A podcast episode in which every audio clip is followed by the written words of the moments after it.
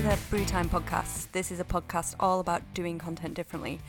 I'm your host Fiona, and I am a content writer and content manager over at Indie Essentials. Today on the podcast, I am chatting to Nick Parker, who is a tone of voice expert. If you've Googled tone of voice at all, you will definitely have come across Nick's company that explains things and his VoiceBox. Nick is here today to chat all about tone of voice and the VoiceBox, plus a little bit about newsletters as well. So I will get straight into it.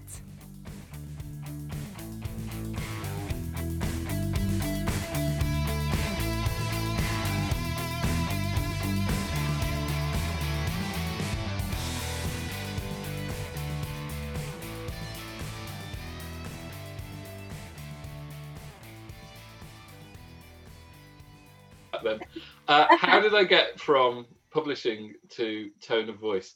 I got there via horse whispering. Horse whispering. Yeah, so it goes like this. So I was working in magazines and publishing. I really liked it, but um, there wasn't very much money in it at the tiny literary magazine end of things. Um, I was sort of looking for something different to do. My wife, who had who was a graphic designer, had got interested in horse whispering. And horse whispering is basically behavioral psychology um, for horses. Uh, but horses are wired differently to all the other animals that humans tend to interact with a lot. So, you know, cats and dogs are uh, predators like we are. So we understand the same sort of reward systems and blah, blah, blah. Horses are flight animals. They're like deer. They're programmed to run away, uh, safety in large herds, blah, blah, blah. Um, so she, like, we would just, we, every night we'd be talking about behavioral psychology and we'd be talking about horse whispering. And through that, Sam got involved in working with like uh, leadership coaches who would use horse whispering as a way of you know working with people you know put, put a ceo in a field with a horse and tell the ceo to get the horse from that corner to that corner. The horse doesn't know you're the ceo so what are you going to do? And i was just like this is much more interesting than editing and commissioning illustrators and doing the stuff i was doing. And i was like how what's the way to do similar sorts of work but with writing? So that was in my head. Uh, and then I saw an ad for the writer. Uh, uh, so writer are, you know, a language writing agency, did a lot of training, a lot of tone of voice work. I had no idea what tone of voice was, never heard the phrase before. Um, but they had this just lovely little ad in the tiny little box in the back of the Guardian going, hello, we're, you know, a gang of writers looking for people to train writing. And I, so I thought maybe workshops, like writing workshops, super interesting. Maybe that's a way of like combining psychology, writing, and just getting out from behind my desk more, which would be nice because I'd spent 10 years just typing at a desk. Um, so I went for an interview with the writer. Uh, we really got on. Uh, so it's like some miracle they hired me, given that A, I had never worked with a business. I didn't really know what an agency was. just like it didn't occur to me for ages when they talked about being agency or client side. I didn't really know what that meant. I just sort of ignored it. Uh, and I'd never ru- I'd never been in a corporate workshop, let alone run one. Uh, obviously, the writer saw this as an advantage, not a disadvantage. Uh, so I joined the writer as a trainer, and a lot of the training was based on, you know, they helped brands find a tone of voice, and then we would like help bring that to life and help them train it. Um, which so that's sort of how I got involved, and it's also why, like, there is something. Let me start this sentence again. Uh, a lot of what tends to go wrong with tone of voice is it's you know you just get a couple of pages in a brand guidelines which are like voices this because it just you know it's just created and there's nice ideas but it doesn't have much substance to it but if you're the person who's then got to t- take that into an organization and run a workshop for people who are all staring at you going come on then what the hell is this all about? You've properly got to make it work. Like what really is this? How does this apply to the actual things these people are going to write? And how do you like how do you just go through the sort of nice platitudes of you know use contractions or write conversationally and work out what that specifically means in detail? So I think something for me of that's broadly how I got involved, but it's also why I take it seriously. Is because if you've got to train it every day, you just got to make sure it bloody well works. that's quite a long answer to a simple question, wasn't it? No, but it was a good answer. And it does lead nicely into, for the uninitiated, what is tone of voice and why do the businesses need it? Oh, right. Okay. So we should have started there, really. Yeah, we'll start there. so tone of voice is like what you sound like you know there is what you say there are the content you know and the messages and then there is how you say it. Broadly speaking like obviously they're always slightly interconnected but tone of voice is what like the how you say it bit. What's your vibe? What's your attitude? What particular vocabulary do you use? I think it tends to be even still now like more often about writing than it is about actually spoken voice but there's you know lots of crossover.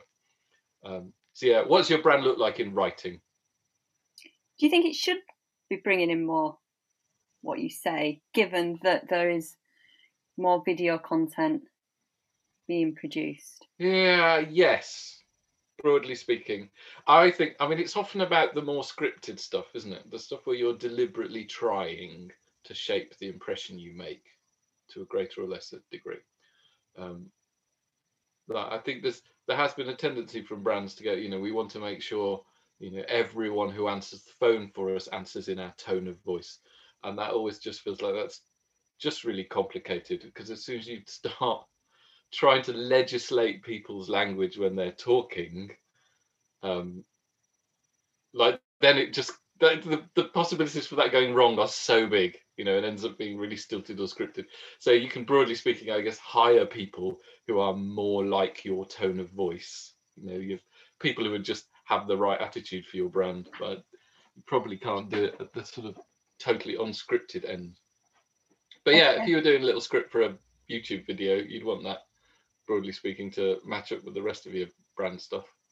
Yeah, and I guess if you want people to sound like your brand tone of voice, hire people that align with the values of your brand. Yeah, which would seem really obvious, but often it doesn't happen. All right. And often it's sorry, go on. No, no, go on, go on. I remember working with a I worked with a utilities company a few years ago. This was a writer. Um, and they had a whole team who they'd hired because they were good on the phones. You know, really sort of outgoing, chatty people. And then then move this entire team to be like complaints handling letter writers.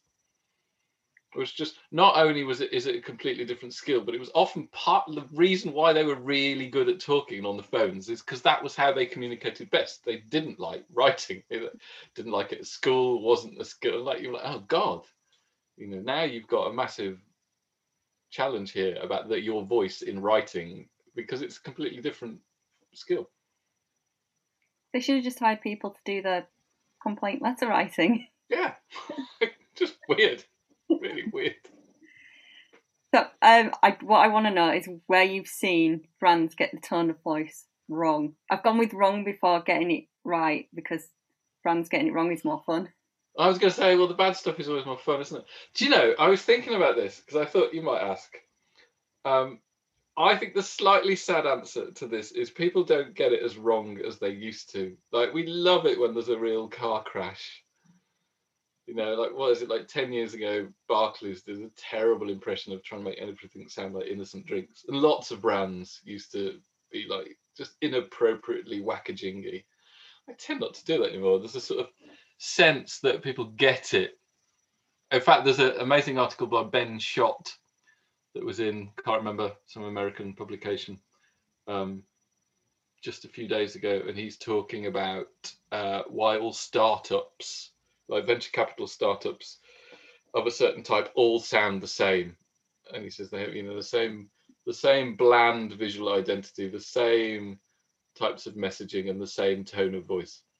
Um, I thought that was really interesting because it was like it was the first time I'd seen tone of voice mentioned in a sort of article that could be read by that was deliberately aimed just at the general public that didn't then go on to explain what tone of voice was. I was like, oh, that's interesting. Like it's arrived finally as a concept. And I think part of this is just to generally most brands get it that your voice have a voice that is in the spirit of your brand. I think the things that tend to just still go wrong are um, in when you see writing and it's just either just weirdly formal, like just have you not got that that joins up, you know, um, or completely vapid and like trying to fill a gap with nice writing when you have nothing to say. Um, and like feeling like tone of voice could somehow magically fix that. You know, Yeah. and most copywriters have had that brief. Could you just tone of voice this? Where what it really needs is, could you just think of us, think of something for us to say because we haven't got anything to say, um, and you're just like, it's just never going to fix that. It's true though with the startup thing. That's interesting because I've done written lots of landing pages for startups, and the worst one I ever had was you need to make this sound more millennial and more exciting, but you can't use buzzwords. And we're writing for five different audiences, and you've got to fit it into five words. That oh, no pressure then. no pressure. That. And then then I found out they'd been through three other copywriters before getting to me, and I'm like, okay. Yeah, that's always a red flag. And they sent me all their notes, and I'm sat there going, I don't really see what was wrong with the first version. The poor first person they had. Oh, interesting. Yeah. Um, yeah, I, I slightly feel like I should have a more fun answer to that. Um, but I don't. Uh, that's all right. What's what does good look like then? Because this this is where I'd said I got a ton of voice guide from Octopus, and I was going to bring it up with you. I'm like, this is a really great tone of voice guide, but you were involved in that process. That's so exciting. Um, you know, I like to think that I have high standards and try and make like tone of voice guidelines that are practical and as usable as possible. Uh, so it's actually really just really good to hear you yeah, actually it was. Um, so, well, partly I should ask you, shouldn't I? What was it about those guidelines that worked for you as a like an actual writer needing to use them for writing? the standout bit, there was like two pages of here's an example of how we could write something, but here's how it should be written. And it was that this is kind of right, but this is how it really Oh, nice. Yeah. and yeah. sort of dug down into what they were really asking for from me. So when I open this at six o'clock in the morning, half asleep, I'm like, right, great, I know what I'm doing, and I believe that that reduced the amount of edits that the work Yeah. Yeah. yeah. because straight away I could understand what they were asking for. It wasn't meaningless words like if you our brand guides informal and chatty. Yeah. Yeah. Yeah. What I normally get. It's informal and chatty, and this is the audience we're trying to meet. This was we're putting things on a positive edge. If we've got something negative to say, we emphasize the positive first. But it really was those sentences. Yeah. Yeah, you write it this way instead of this way. Oh, That's really interesting. So full disclosure, I didn't I did work with them and I started that process, but then they took it over and like finished it themselves because they they were really good at it. They knew exactly what they wanted to do. But that and I think that's really nice, isn't it? Like it's it's one thing to go here is a bad example and here is a good example. You know, that's helpful. It's even more helpful to go, you know, this is an all right version, but this is a really good version. Like just to see the specifics of what changes. Um, and the sign. So to your question about like what's good and who's doing it well, um, I do think we're probably guilty. Certainly, you know, as people who write guidelines, I'm conscious when I run workshops. Often the examples I show are funny because it makes a greater impact, and also of necessity they're short because you need it to fit on a slide, and for people to be able to read it in five or ten seconds. Um, but actually one of the things that really works about a tone of voice is it does work across it's very diffuse. You know you can't really point at it often can't point at it and go you know there there it is being amazing. Like sometimes you can. Um but like i think like brands like so like national trust has a great tone of voice. It- but that's more about it's just consistently really good um, and has a sort of freshness to it and like doesn't tend to fall into the sorts of cliches that you tend to get in that sort of you know writing about place or tourism or visiting or da da da. Um, it'd be very difficult to point to individual sentences and go there and like look how amazing that is. But just the overall impression is of just like a really distinctive interesting confident voice. So that is the thing like you just get a sense of it being like working as a whole. Um, there's a lovely brand called the brew tea company in manchester who again i work with but i didn't develop their tone of voice. I just helped them sort of codify it a bit because they were you know growing and taking on more writers. And they just got a brilliant instinct for every single nook and cranny they had thought about.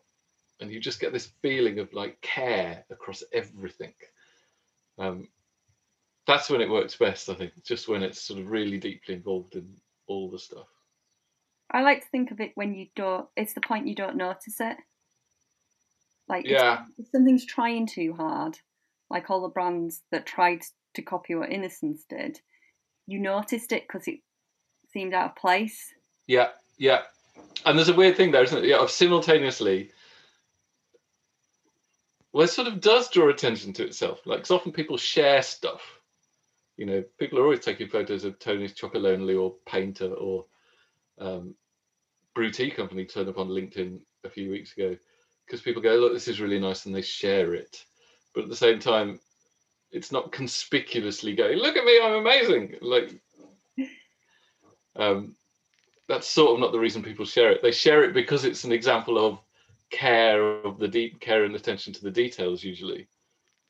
Um, yeah, Yeah, Oatly is my other example of who I think does it well. Like their current marketing campaign of getting your dad to stop drinking milk, yeah, plant milk. It made it stopped and made me laugh.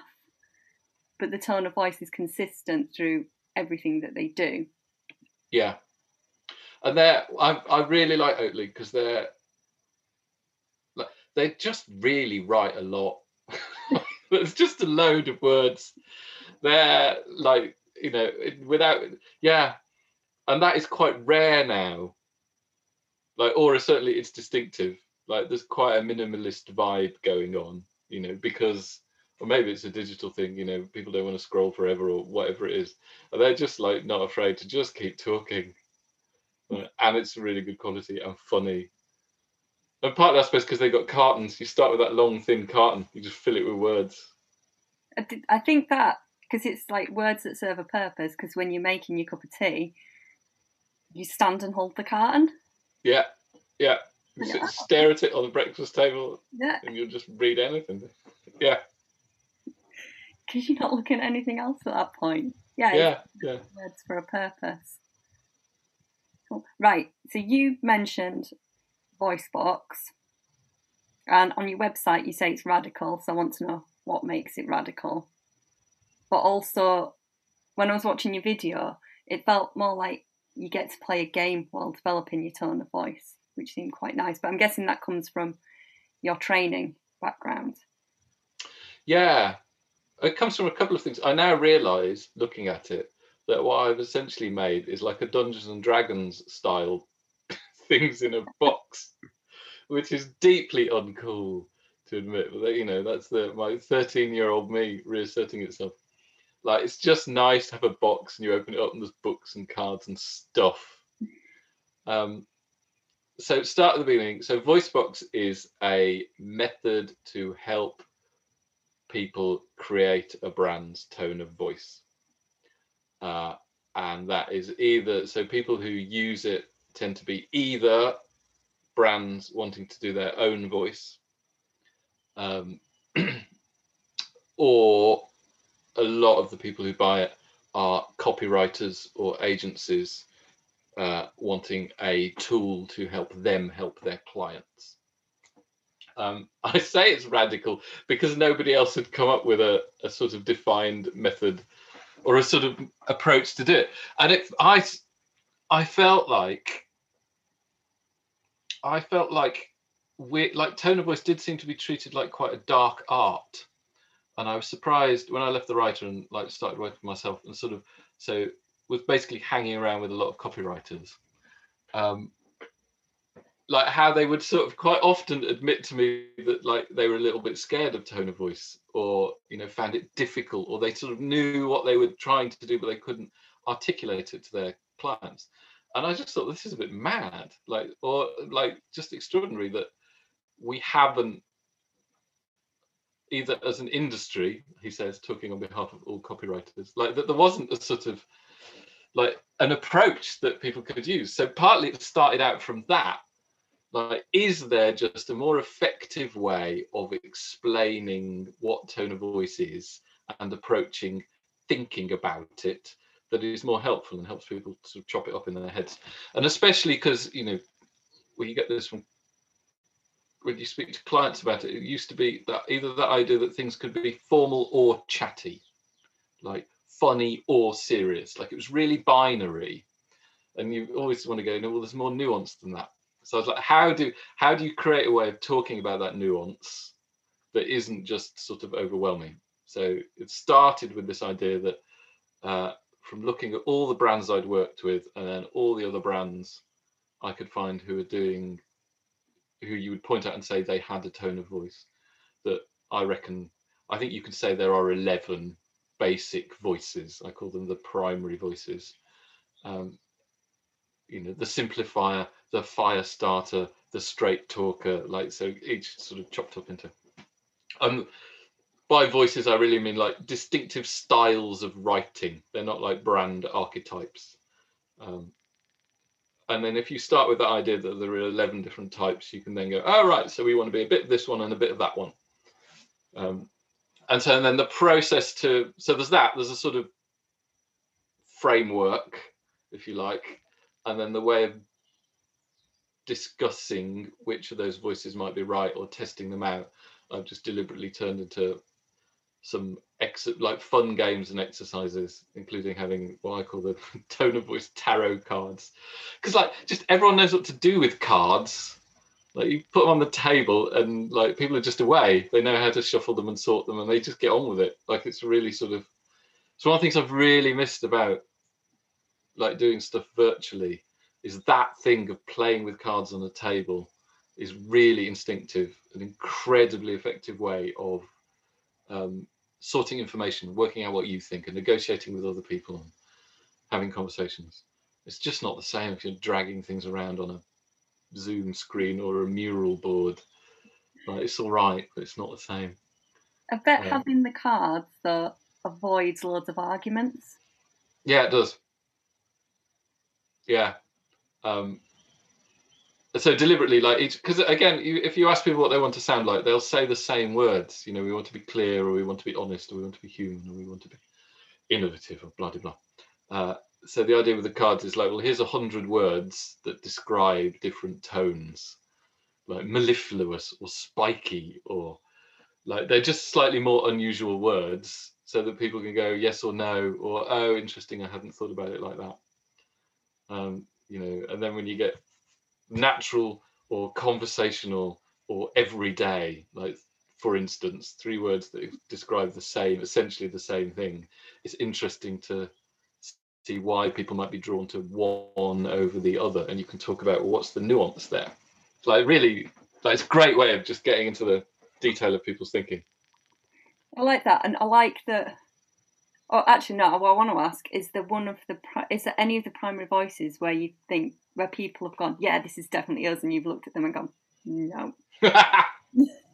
That's a really good question. So, uh, among the eleven voices is the warm friend is one, and the fire starter is another. So the warm friend is pretty self-explanatory. You know, it's just that nice, warm, reassuring, everyday conversational customer service voice. Um, nobody really wants to be that one Aww. because it sounds a bit dull. But really, like lots of brands, just doing that well is a superpower. Like actually doing that well is is quite tricky without, you know, trying too hard or being too chatty or being a bit cutesy or da da da. Um, lots of people want to be the fire starter, like spiky in your face, BrewDog, sort of deliberately annoying, like dis- the disruptive voice. Uh, far fewer people actually are that. So there's often a conversation there about, you know, um, like testing that out. Like, okay, so and again that process of okay, so you say you want to be that. Let's see what that really looks like in writing. Like, and are you committed to that? Like, are you really comfortable with it? You know, actually, if you show people what their what their website homepage might look like if it was full on Firestarter, they'll actually no, we don't want to be that. I think people must love the idea of being like the disruptor and being a disruptor brand is like it's the in thing, isn't it? To be a disruptor brand, but it must be so hard to get right. Yeah, and also like you know, we want to be disruptive, but also our audience is everybody. Like that's usually what's going on. You know, we want to be seen as disruptive, like because it's cool. uh, like fine, but you know, then you've got to really commit to the people who you are actively going to annoy. Like, who are they? What are they going to be pissed off about? Uh, why does that? Why is that a benefit to you? Like, they're all like sort of positioning questions, really. Um, yeah, so great if you can, like, if you really can commit to that. Um, but you probably can't commit to it if you're making like if you're making like motorbikes. Yes, um, you know something that's very tribal. If you're making toothbrushes, probably not. I would like to see a disruptive toothbrush. There's a challenge to the startup venture capital community. A disruptive toothbrush. But this is about this is about language and behavioural change, which it was your blog on recycling cups that made me think that this is all about behavioural change because that you'd said in there that we should call them landfill cups. And I was like, yeah, we totally should. Why has no one thought of that before? There's a question in this. How can brands be more thoughtful about their in, their language to encourage behavioural change? Um, well, I, I, think the answer is probably in the question. It's just like be more thoughtful, isn't it? Like uh, that moment of like I remember thinking, oh look, you know, given that I'm a writer, I've always been a writer, and my job is literally to pay close attention to words. Like I was just standing in a coffee queue one day, and I was like, "Oh my god!" Like, it doesn't match up, does it? The language of the language of use and throwing away is different to the language of recycling. You know, we have a rubbish bin and a recycling bin. We don't have a landfill bin and a so the recycling tells you where it's going and what's going to happen to it afterwards. Like rubbish just says, you know, what's the status of this thing to me now in my life? Like they're, they're not equally thought through and they're not sort of equivalent. Um, I was, oh God, you know, yeah. And it was in the news at the time. I mean, it feels sort of like obvious now because um, there, there was going to be some like attacks on takeaway cups, wasn't? It's like, oh, you know, the, so the name we give them is all about their immediate convenience. It's not about the consequence might. But I just think you have to be constantly vigilant to that stuff. Um, which is, I mean, there's like, well, no, it's endlessly complicated, isn't it? Because at the moment, that then people who don't like being thoughtful and considerate, like, oh no, it's just being woke, which was, you know, 20 years ago that was politically correct was the same idea that you know we shouldn't be mindful of the consequences of the words we speak. We should just be allowed to be thoughtless about it. Like obviously just take care. Yeah.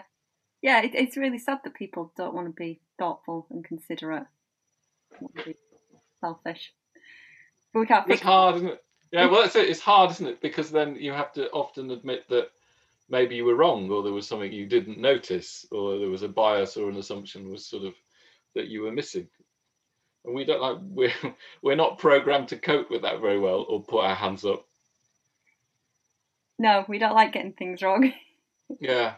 Especially well if you know and if you're a brand and that might have consequences for oh blimey you know our, whole proposition or that you know the way we design or make our products is you know you can that's the behavioral change thing isn't it you start with something very small like literally a word and then the repercussions can be absolutely massive, which is obviously the power of it. But then also that's yeah, yeah, definitely. Right, because we've got twenty minutes left, I really want to talk about your newsletter. Okay. That's the bit I find really exciting. Uh, hang on, let me grab your newsletter questions because it is like it's one of the few that I bother to open each week because you get billions of emails. But it is so good. So, um, what has been your decision making process on your newsletter and how you produce it? So, first, thanks very much. That's really nice to hear. Um, without boring you with my own first world problems, I'm constantly slightly don't know what I'm doing with the newsletter. And that, which on one hand, I don't mind. Like, partly that's what's great about it for me, is its constant commitment to, like, just sort of fumbling around with the things that I find interesting. And quite often, it's only a few weeks later that I'll go, oh, look, that connects to that. And that's interesting because of this and da da da. Um, but I do, so I quite often feel as, you know, given my job, I should have a more, like a more structured approach to my own content. Um, so partly, so it's a weekly newsletter. I've recently called it the Journal of Messy Thinking. Um, I've been writing it for two years, pretty much weekly. Uh, for those first two years, it didn't really have a na- it didn't have a name at all, which again just felt like terrible. It was Nick's email newsletter. Jesus. Um, hi, pay me to name your products and services. Would you like Nick's weekly email newsletter? Um, I've forgotten the question. And so, in a way, I don't have a plan. I write about what I find interesting, and uh, over time, what I've found. So, obviously, it started being here are some interesting things about language, brands, marketing, da da da.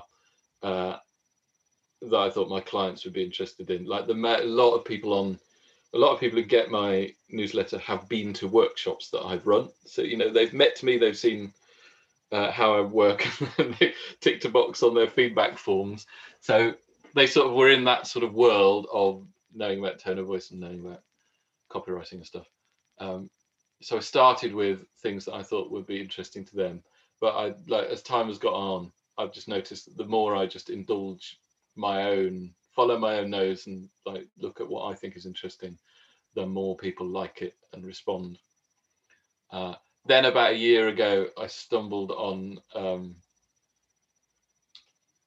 this format based on a Native American poet called Sherman Alexie. Uh, wrote a poem called Sonnet with Blackbird, um, which is not a sonnet, it's just a list of 14 numbered things. Um, I, I, really like it. Um, and I'm quite partial to lists. Uh, so I wrote a newsletter in which I said, look, here's Sherman Alexie's poem. And I wrote that newsletter as a list, of 14 numbered things. Um, so that was a homage to his, his poem. And that sort of stuck. So now, like the nameless newsletter then has a sort of format. And weirdly, the format was how I found the voice Uh, and it's really difficult to describe. Somehow, having this format of 14 numbered things means that I find connections between the items that I wasn't expecting to find, or it sets up a certain type of rhythm, which make, I can make certain types of jokes, which are just particularly pleasing to me. so, this is a very rambling way of saying um, there isn't really a conscious plan and yet something about a commitment to following miscellaneous path and the format means that it has quite a strong identity. It just sort of creates it, which I'm not quite in control of. I quite like that. I really enjoy it, and I think when you said that you'd worked in publishing, it made more sense to me because I think it reads like a magazine. And That's interesting. Yeah. I think the more if when I look at the um, email newsletters that I bother to open, and some of them I pay for, they're so good. They're like it's because I see them as magazines, so therefore I think they're worth paying for. That's interesting. Yeah, and I think that's sort of hardwired into me. without me even realizing it. I'll like treat it like a bit of a magazine. Yeah. Um, and that, and again, it's so fascinating about what we like, isn't it? Like a lot of people say that, you know, it's the only email I, only email letter I subscribe to, or you know, it's the only one I really read. Uh, and yet, you know, if you were following all the advice for writing a good newsletter, it would be all about finding out exactly what your audience wants and giving them actionable content every week. I literally do none of that, and yet it works. You know, I think that's- because you don't do like the traditional marketing email, it's not a marketing email. Occasionally you you sell something in there or you mention something that you're doing, but it seems really natural that you would do that. And I think that's why it stands out and people I, I don't know your open rates, but I'm assuming that's why people want to read it. yeah, And I don't know my open rates. I do know my open rates. Um, yeah, and then yeah, and then uh, so well, maybe you can help. I, like, how do you grow a newsletter like that? Like, I've got a lovely following of a couple of thousand people. Not really sure how you how you describe or explain it or grow that. And is that a problem? There's an, there's an interesting thing there about you know, I've got an audience. They're interested. We interact a lot. Um, you tell them to sign up to it and they get more interaction on the newsletter. Oh my god, your pop up made me laugh. So I was like the one about the pig on a skateboard. that is the best newsletter sign up. If I wasn't already signed up, I would sign up just on the strength of that. Excellent. Like, I'm gonna write that down. More pigs on skateboards. More pigs on skateboards. There, there's an actionable insight for your podcast audience. More pigs on skateboards. I've never seen a pop up that's put a pig on a skateboard and said, "You know what? This pop up's annoying." There you go. So weirdly, that came about just because um, the illustrator who's working my, on my website had created this animation of a pig on a skateboard that I hadn't been able to find a place to use anywhere else. And so the web designer stuck it on the the pop-up box with some board like I'd put I'd written some serious copy to go underneath it. And then when I looked at it, I was like, that looks ridiculous. How can I not mention how can it go massive picture of a pig on a skateboard underneath, you know, please sign up for my weekly email and you will we'll send you da da da. It's like you've got to speak about the elephant on the pig on the skateboard in the room. yeah. But it does everything a good pop up should do. It makes people pay attention to it and not just close it down because but it's not hate it. Yeah. Yeah. That's the bar, isn't it, for pop ups? Don't hate this. don't hate it. It's possibly the bar for most marketing. yeah, don't hate it. Oh, how is your broken leg, by the way? My broken leg.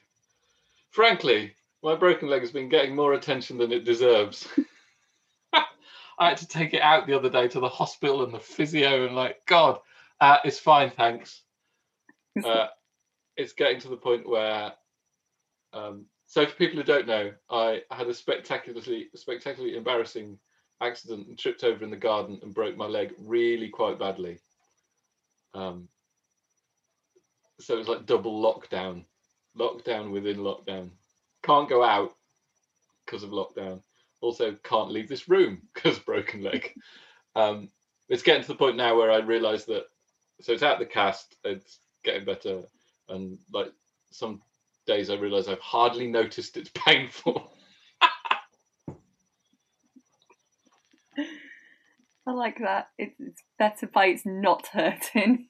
Yeah, do you know? I sort of imagined. I think I was imagining it would be like finishing a race, and there'd be like this big finish line with balloons and you know, party poppers. Like, yay, your leg is better. And of course, it doesn't work like that, does it? It just gradually fades into the background until you realise that the thing that you was taking over your entire life has just sort of faded away. Much like we hope lockdown will do. Oh, yes, Let, let's hope that my broken leg is a metaphor for how lockdown will ease and we'll gradually notice and we'll suddenly get, oh, do you remember when we literally did everything on computers and we're basically all going mad? Uh, and the entire world stopped. God, it seems funny now, doesn't it? Not funny, not funny, funny. Funny, Oh. weird. yeah. Funny, weird. Yeah. In the same way that we're sitting here now going, it feels extraordinary that we just used to hug strangers or gather in groups of more than two. Feels like an, Oh, a just I can't fever dream. pub.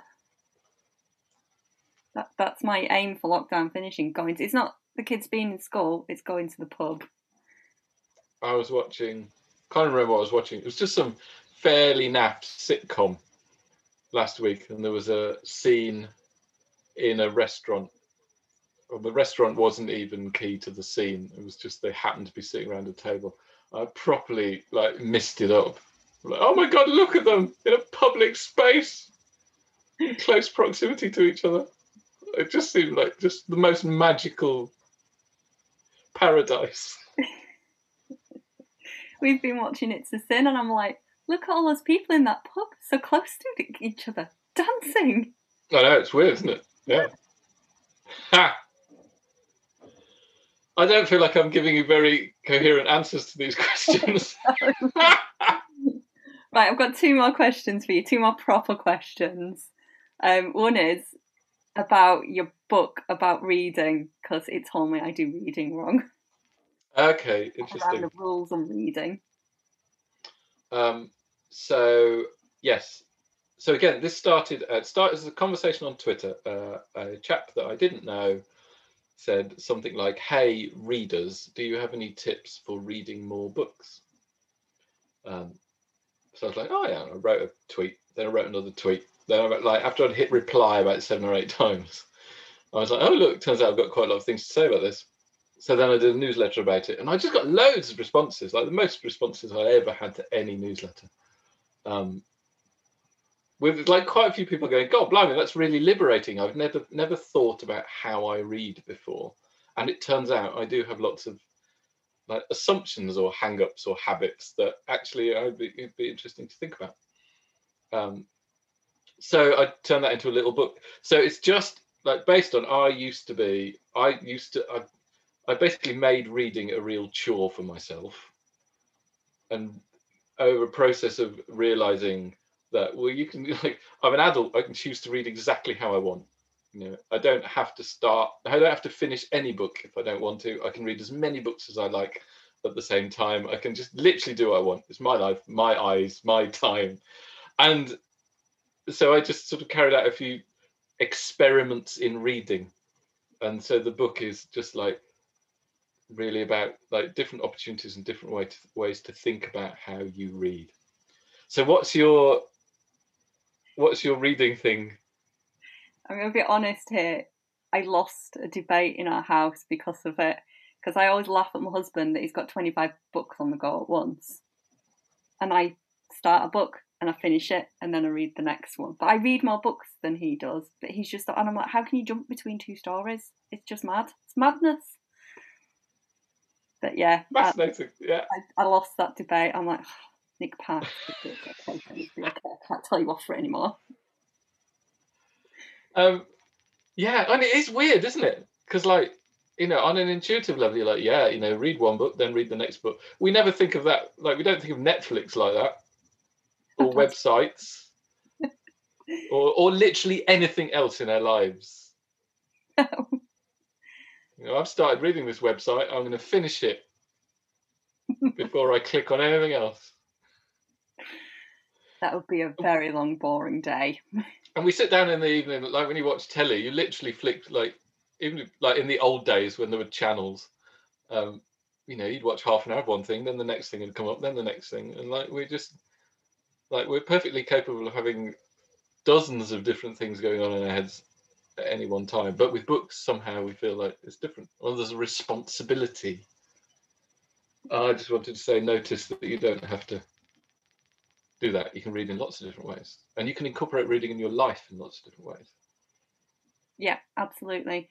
It also made me stop reading Wives and Daughters because I found it really boring and I didn't want to admit I found a classic really boring.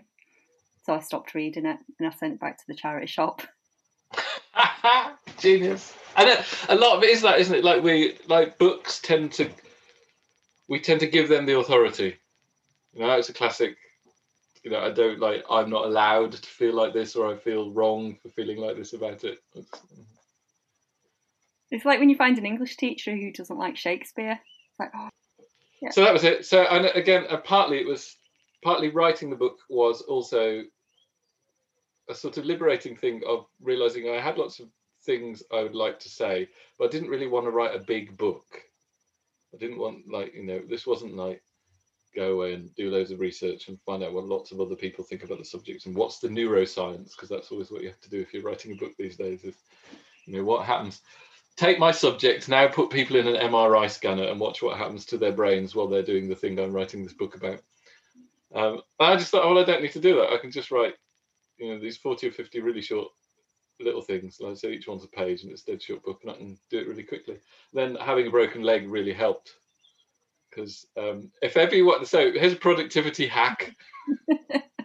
Maybe you want to finish a book, break your leg, then you'll stay in bed until it's done.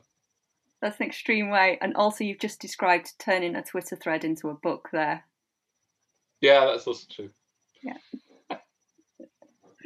okay, last question, and it's because it's called the Brew Time Podcast. I, fe- I felt I needed like a Popovich Badger versus Beaver question. That's where it's come from. So, cup of tea, milk first or water first? It's got to be water first. Because that's how science works. so otherwise, the water's not as hot, and then your tea comes out rubbish. I've had a scientist explain the science behind it to me as well, and I feel like I might name and shame the people that put milk first in. But did you know I was probably 30 before I figured that out? it seems really obvious now, doesn't it? Like milk is cold and boiling water is hot. it's just yeah. always the way you've made it, and then you leave the tea bag in until it goes like a really dark brown. Yeah. Yeah. I did some. So here's a, like adding to the tea factoids. Um, I did some work with the tea company, not the brew tea company, another one, um, who were talking about uh, so when you put the tea bag in and you squeeze it to get the flavor out, they're like it doesn't squeeze flavor out; it just squeezes the color out.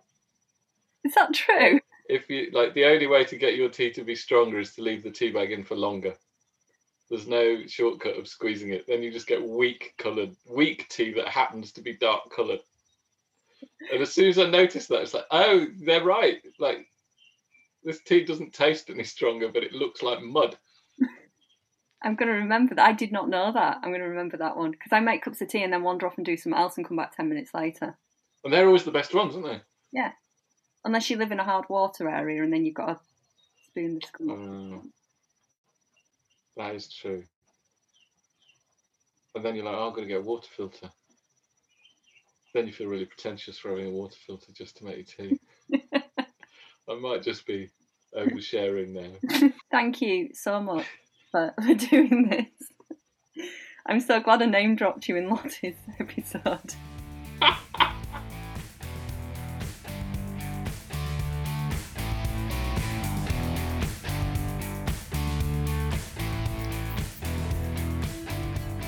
A huge, massive thanks to Nick for giving me an hour of his time for that conversation. I had an absolutely brilliant. This doesn't feel like work making this podcast, especially when I have conversations like that.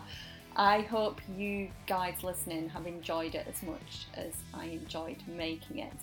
Um, as ever, there is um, a nice download workbook slash mini course that you can get to help you create more content in less time. That is on the link in the show notes.